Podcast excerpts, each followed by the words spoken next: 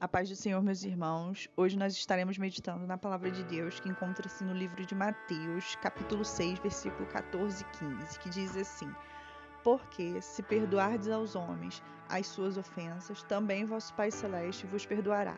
Se, porém, não perdoardes aos homens as suas ofensas, tampouco vosso Pai vos perdoará as vossas ofensas. O que nós podemos entender nessa palavra, né?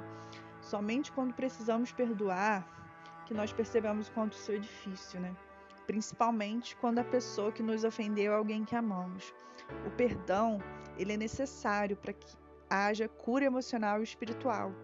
O inimigo faz de tudo para prejudicar nossos melhores relacionamentos, porque o pecado e a falta de perdão também prejudicam a nossa relação com Deus. Diante disso, o melhor que temos a fazer é lembrar-nos de que nossa luta não é contra carne nem sangue.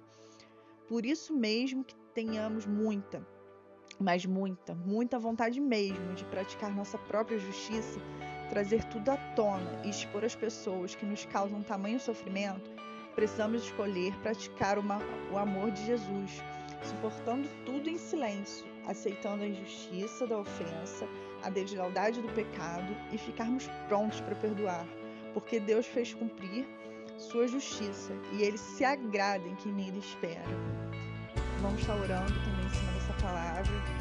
Meu Pai querido, meu Pai amado, quando eu decidi entregar a minha vida ao Senhor, eu não estava falando isso da boca para fora. Eu realmente entreguei tudo a Ti, inclusive minhas emoções, que já não são mais minhas. Pois eu entreguei meu coração ao Senhor e ele é totalmente seu.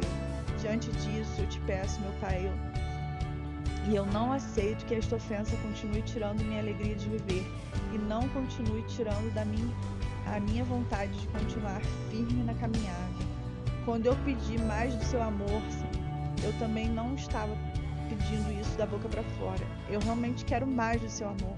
E eu entendo que o amor maior de Jesus é o seu perdão.